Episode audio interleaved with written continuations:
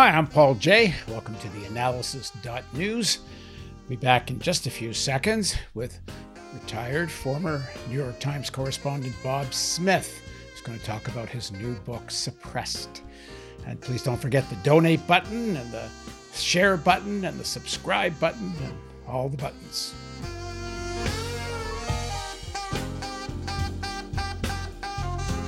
Bob Smith has written a book titled Suppressed Confessions of a Former New York Times Washington Correspondent.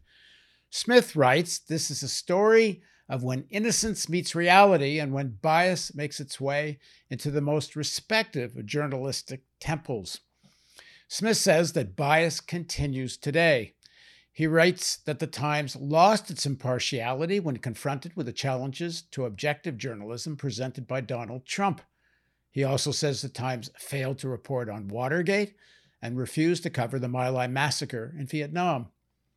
Of course, I'd add Judith Miller's so called reporting that helped the Bush government with their fraudulent claims about weapons of mass destruction in Iraq, and there's, there's a bunch of other examples. Now joining us is Bob Smith. He's a retired journalist. He became a leading lawyer in the US and Europe and held a senior position in Jimmy Carter's Justice Department. Thanks very much for joining us, Bob. Thanks, Paul. Glad to be here. So, start off by telling us, uh, you know, what were the years you were uh, working in Washington for the Times, and then how did how did you balance serious investigative journalism with what I I, I call the tyranny of access? Because usually, the more serious seriously you investigate, uh, the less your phone gets picked up by people. Often, your job depends on talking to.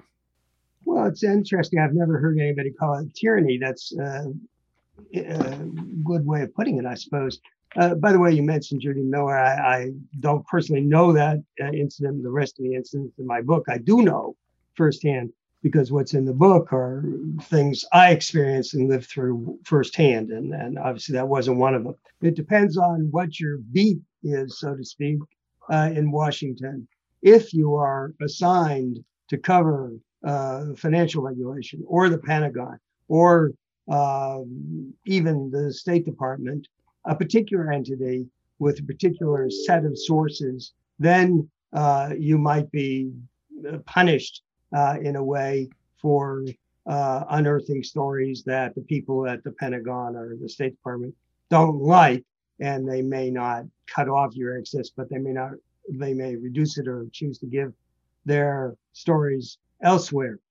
Um, the but there's another side to that, and that is there's an entire cadre or world of sources in those institutions, and they are waiting, in my experience, to talk to somebody like you um, who is not so tied to uh, sometimes their bosses, but in any event, the the people uh, you might otherwise see as the senior sources there, um, and uh, they are encouraged rather than offended by uh, what you're calling the, uh, the, the tyranny of access. That is to say, they'll feed you the stuff that uh, their bosses uh, or others in the department or wherever it is don't want to give you. So there's a countervailing balance. If you have to every day cover um, the Pentagon uh, then you might have some difficulties in, in perhaps in doing sharp investigative reporting there. But you know, when I covered the Justice Department uh, at one point, what years were you uh, a correspondent in Washington? Oh, uh, sorry, yes, uh, so roughly 1967 or eight until 1972 or three, and then I came back in 75 or six um, for another couple of years those, that's the time frame more or less. I interrupted for three years at, at uh, Yale Law School and went back to the paper. Uh, anyway, um, so uh, you there is a countervailing and much more important uh, cadre of folks uh, who uh, would be willing to talk to you, especially if you'd so, shown some um, initiative and steel or whatever one calls it um, and reported on the things that the uh, department or entity didn't want you to. So it cuts both ways. Uh, I'll tell you, for example, in the book, I talk about the fact that I, I covered the My massacre. I broke it at the same time as Sy Hersh. Um, his story first appeared in in, in London. Uh, the same the next day uh, might appear in the New York Times, and um, I, say with regret because uh, I, I, liked the reporter and he was uh, a really nice man. Uh, you know, the Pentagon reporter for the Times who sat next to me, uh, uh, you know, uh, what, four feet away or something, um, would not write or did not write about the My Lai massacre all the way through when I was covering it. He covered only, the first thing he covered was a news conference by the Pentagon uh, when it was releasing its own internal investigation of the massacre, the so-called Peers report. Um, and and I don't misunderstand. I, I'm not blaming him individually or personally, but that's what's happened when your job is to find out what's going on in the institution. Uh, as you point out, there's some risk in offending the institution. I got uh, Paul one really good break. I didn't realize when I got it. I was asked to come down to Washington to interview with the bureau chief and the uh, news editor, the Washington Bureau of the Times. They took me to lunch at this uh, place next door to the paper, uh, to the bureau, and um, when I was there, they said they were looking for somebody uh, who was not uh, tied to a particular, in, who wouldn't be tied to a particular institution or beat, as everybody else was in the bureau. And I have the feeling they were looking for a youngster who was fresh to it, and that was certainly me. And I was naive because who would go into an interview with the Washington bureau chief of the Times and say somewhere along the, this pub meal, uh, you know, I'm not very interested in politics. I just sort of need to be upfront about that. I mean, what worse thing could you say? But it was honest, and they hired me and uh, moved me down from New York. Um, and so I had the advantage of not being tied to a particular institution. And just to explain to people, tied to a particular institution meant justice or Pentagon or White House. So you could write about whatever you wanted to. Exa- well, uh, or where the action was, so to speak. Not exactly what I, well, later on, what I wanted to, but beginning, it was more, you know, what was happening here, there, or what reporter was on vacation from the State Department, that sort of thing. Yes, that's right. But I did not have to carry favor with the people and uh, who were handing out the news in the State Department. So, did you ever ask this guy why he wasn't covering uh, My Lai? No, I thought I knew why. I was covering it and didn't therefore matter to the readers, which is the whole point. But in theory, such an important story, you're covering the Pentagon, you should be doing it. So he's not doing it because he doesn't want to piss off the Pentagon. Can't read his mind, but he didn't do it for months. Uh, and that's the time of the Vietnam War where I don't know if there's ever been more lying than during the Vietnam War coming out of the Pentagon. Right. Uh, yes, uh, that's true. Uh, but I, you know, when I was finally, well, at one point I was assigned to cover the Justice Department, and I regarded as covering justice. My concept of the beat uh, was that I was covering justice in the United States, not a building, not a cadre of people in this building uh, in Washington. Uh, first off, because uh, I didn't think uh, I would get much news that way by sitting around a newsroom in this building. Uh, and secondly, because it's too narrow a definition of what you're doing. And thirdly, it makes you focus on uh, the wrong folks in a way if you're focusing on just the people sitting in that building. And fourthly, it leaves out the what what J. Edgar Hoover of all people called uh, SOG, that is the seat of government, the contrast between the seat of government and what was happening actually in the field. So I was free. If they were saying something about justice at Justice or at the White House or wherever, I could take what they were saying and then go out to Kansas City and see if it had any relationship to reality. So again, I I say your view is correct and it's dangerous. Um, I, it's the way it is. Now, this is what I've always thought is interesting about the New York Times is they'll have someone like you who will do investigative work they'll publish it, even though if it goes against the grain of what official Washington wants.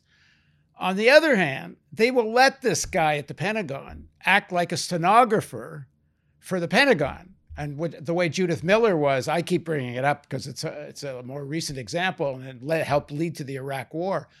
But it's not just the Judith Millers of this world, it's, it's almost the majority of the press corps that is institutionally bound and is so concerned about access that they do wind up becoming stenographers for the official line on stuff and, and, you know until you get some like you know snowden breaks you know uh, these videos of what went on in iraq. It's not like like the you're a guy who's covering the pentagon and won't cover the My uh, massacre. It's not like your editors didn't know he wasn't doing it but they had me doing it and yeah but i'm i'm using that as an example there was a whole whack of other stuff that i, uh, I completely understand uh, well, I just, the reader still got the story. Yeah. I got it.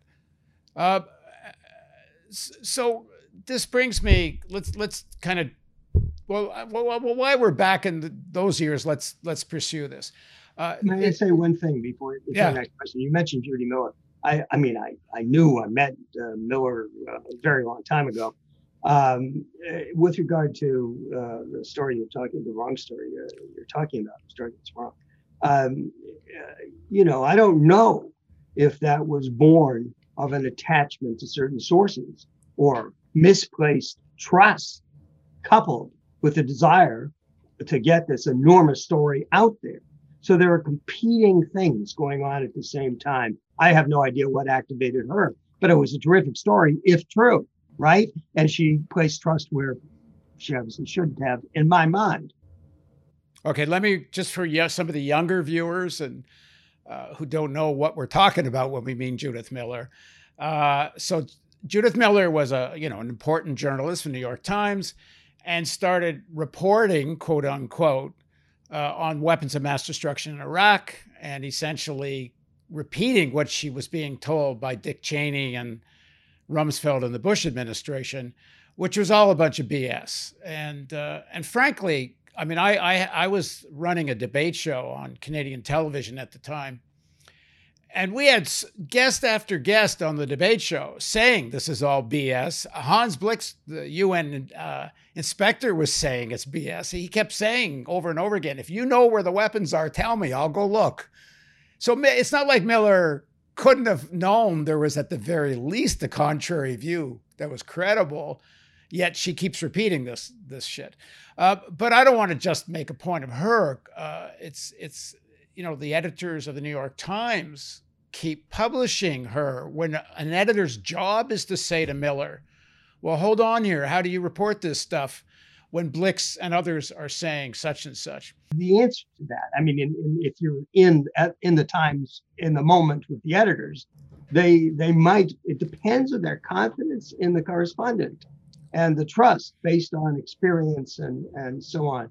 So they might say to Miller, uh, well, listen, there's a lot of uh, disagreement on this point. How certain are you of your correctness? How sure are you, you of your sources? How many sources do you have? What level are they at? And this dialogue would t- take place and, and obviously she had misplaced uh, great uh, uh, confidence in in her sources. But I just didn't want to let the point go without saying there there is a sort of internal testing. But it relies at the end of the day on your confidence in the correspondent who's covering that stuff.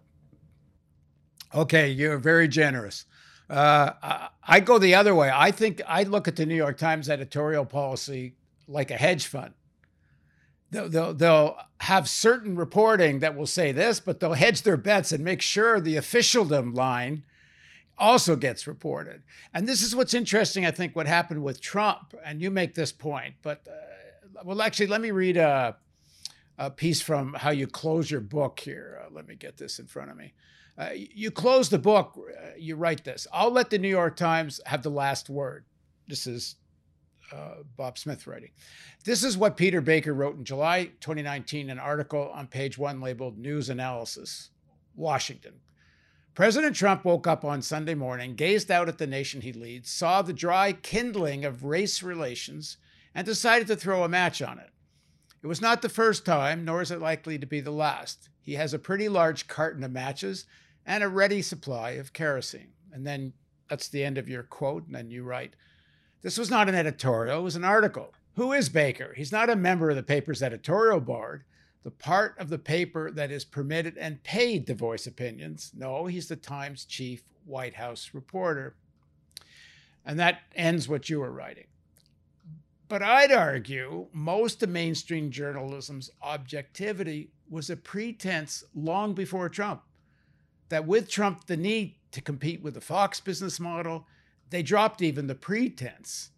Was there ever a times a time where the New York Times was without such bias? And, and this speaks to what we're talking about. That that even if they allowed people like you to report on the My Lai uh, massacre, the overall editorial uh, direction, guidance, decision making had a whole lot of built in agenda and bias. Well, uh, less than now. Uh, you know, this is an age when, when where I don't live uh, in the media world. I, I went on to be uh, many, or I had different careers after journalism, and then the most recent for decades here and in Europe was as a mediator, commercial mediator. But, uh, you know, clickbait, the digital era, the fight for every single click, this sort of stuff.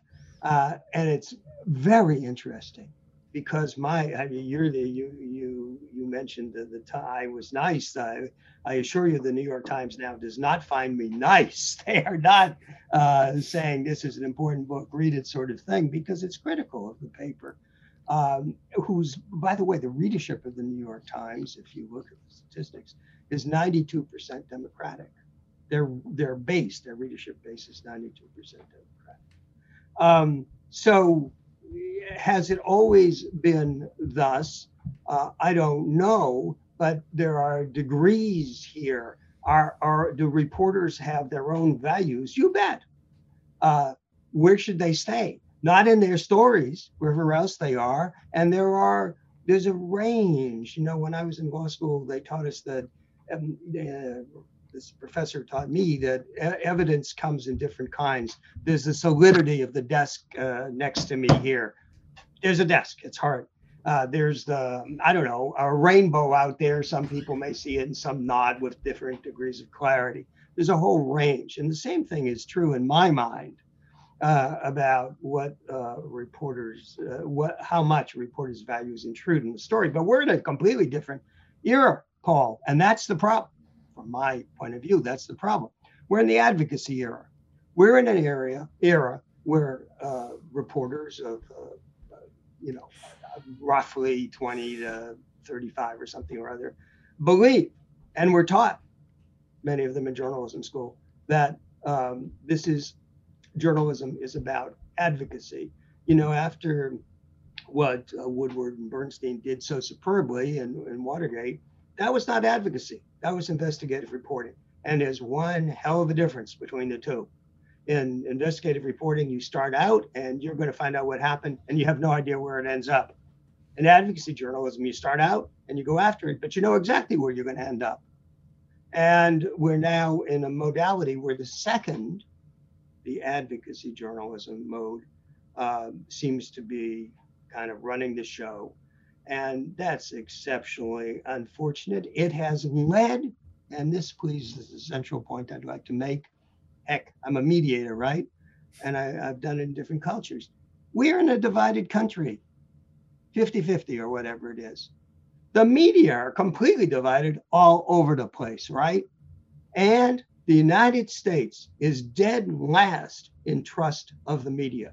There was just a, two weeks ago, I think it was, a, an Oxford Reuters Institute of Journalism study um, uh, about this, and the United States was 41st, 41st in trust of readers or citizens in the media. This means that uh, the press, which could help uh, the country see itself, see the right, see the left, and vice versa, show us what we have in common. Can't do it. People don't trust the media. And if they watch, read, or listen to the media, if they're conservative, they go to Fox and, and so on and so on. So this advocacy journalism has brought rewards to uh, advocacy journalists, uh, but it is at the expense of all the rest of us. Yeah, I think I think part of what's happened is Fox was so successful in the business model of not, first of all, of course, not caring at all about journalism or facts, but just throwing red meat to a base that you that in this new internet media broadcast world, you need to create a segment that you could, can own and forget about everybody else. And you do that by throwing you know political red meat to them. So CNN has become that, MSNBC became that, Trump became the the way for those guys to transform into Fox models, you know, just anti-Trump models. And the New York Times has more or less followed suit. I, I don't think as bad as CNN and MSNBC, but certainly to a large extent. And and I I think a lot also has to do how the ownership has changed. I was seeing the other day that I was uh, looking at BlackRock, the big asset management company, and Vanguard and State Street. These big three and other financial institutions, if I'm if I'm getting it correctly from the stats I'm seeing, they own 93% of the New York Times. Financial institutions. So it's and it's not that they dictate the politics of the New York Times.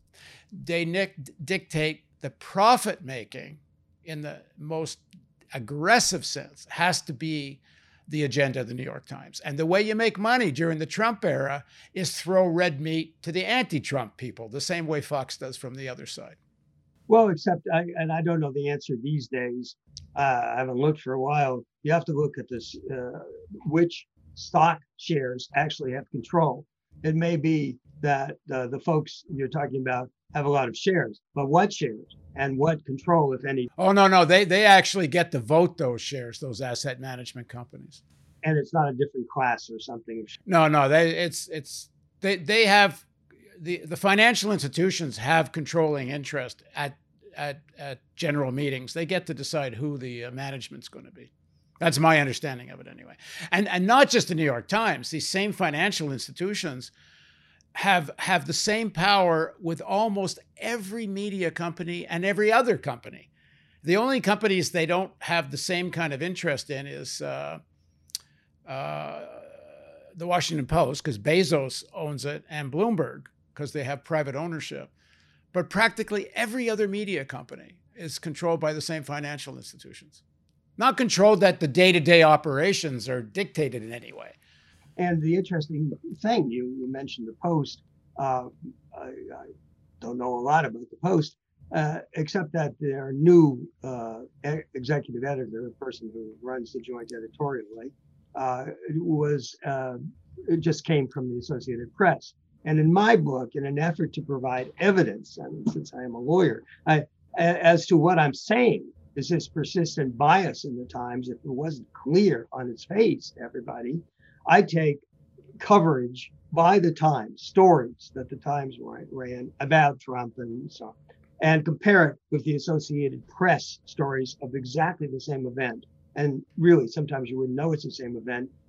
The reason I do that is the Associated Press has hundreds, I don't know, thousands, I suppose, of um, uh, clients uh, who buy the news, which buy the news from it, and those clients are across the spectrum from right to left, they're international, they're all over the place. So if the AP wants to retain those clients, it can't offend uh, the ones on the right or the ones on the left. It has to put it down the middle. That's very interesting because I go to AP first.